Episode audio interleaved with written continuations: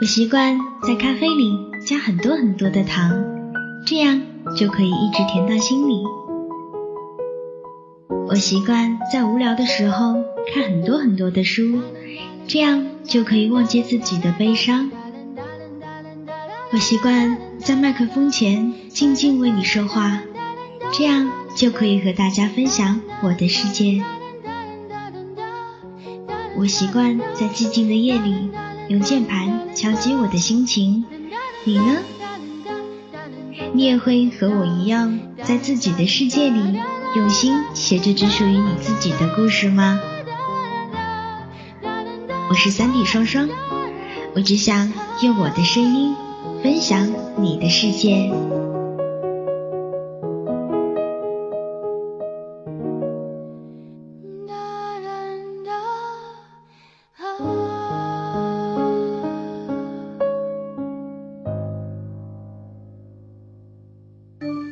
Vlog 名：幽冥溪的地狱城堡，作者：小猫，推荐理由：我们都是寂寞的孩子，所以我们选择用文字寻找自己的国度，即使那一路的泥泞弄脏了外衣，浸湿了鞋子，也阻挡不了我们前进的步伐。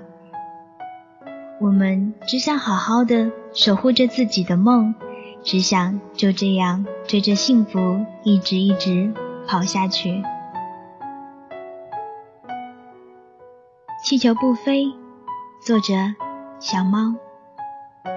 希望所有人都可以幸福，尽管我知道这很不切实际。曾经祝一个朋友幸福，但是他告诉我，那只是我们美好的愿望。正如。再美丽的气球也会破裂，正如再欢喜的童年也会流逝，正如再甜蜜的爱情也会淡漠。幸福是不可能永久的。太多的荆棘，太多的泥泞，太多的陷阱，让我们伤痕累累，疲惫不堪。因此，我们不停地逃离现实。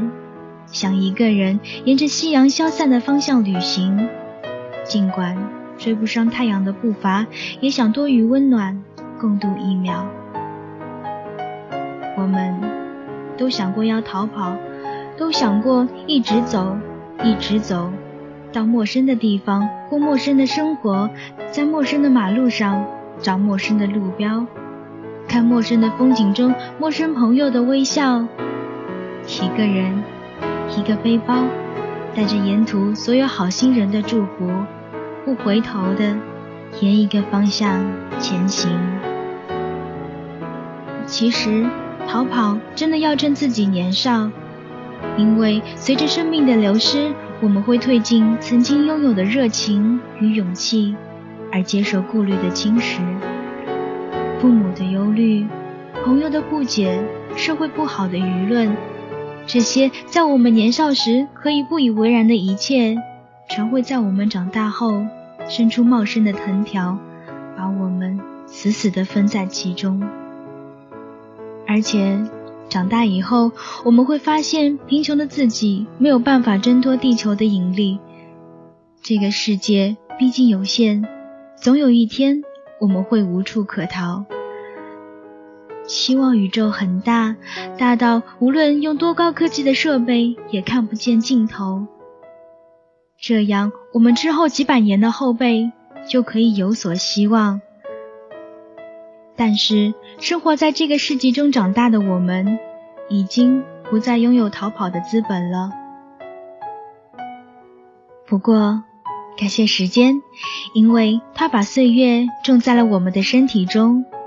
有了沧桑的惠顾，那些种子在变成参天大树的过程中释放的生长素，会让我们渐渐成熟，不再只会逃跑，只会哭泣，变得可以迎着对手的剑气而上，忍受着伤口带来的疼痛，也不放弃生死的较量。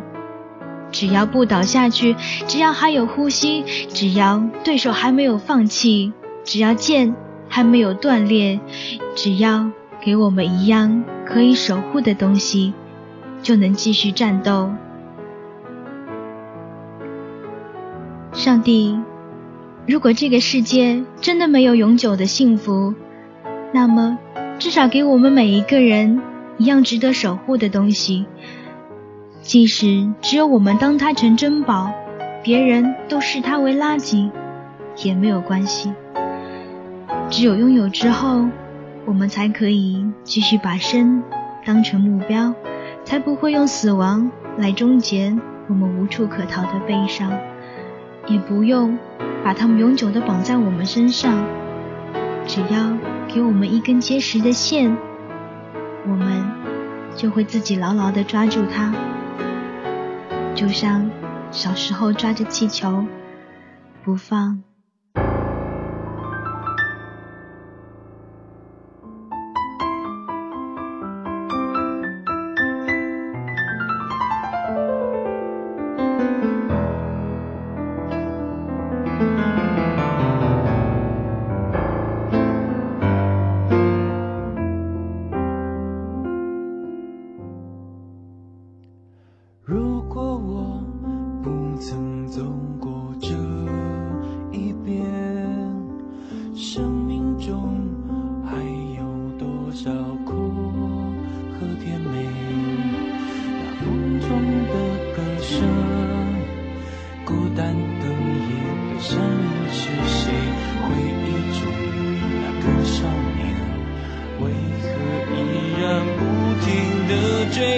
想要征服的世界始终都没有改变，那地上无声蒸发我的泪，黑暗中期待光线，生命有一种绝对，等待我，请等待我，直到约定融化成沙。气球不飞，来自于小猫的文字。把它介绍给我的女孩子骨头跟我说，小猫的文字很独特。我不知道怎样来形容所谓的独特。其实我觉得每个人的文字都是独一无二的，因为每个人对于生活、对于感情的看法都是不同的。更何况文字的表达方式又数不胜数，所以我想，一切用心写的文章。一定都是最最美的。第一次看到小猫的文章就喜欢上它了，总觉得这个女孩子有着我所没有的顽强与执着。记得我在看小猫写的小说的时候，骨头说：“没想到你也会喜欢小猫笔下的这些叛逆的坏小孩。”或许正是因为那些孩子做了我也许一辈子都不可能做的事情，才会让我无比的羡慕，无比的喜爱他们吧。人有的时候都是这样的吧。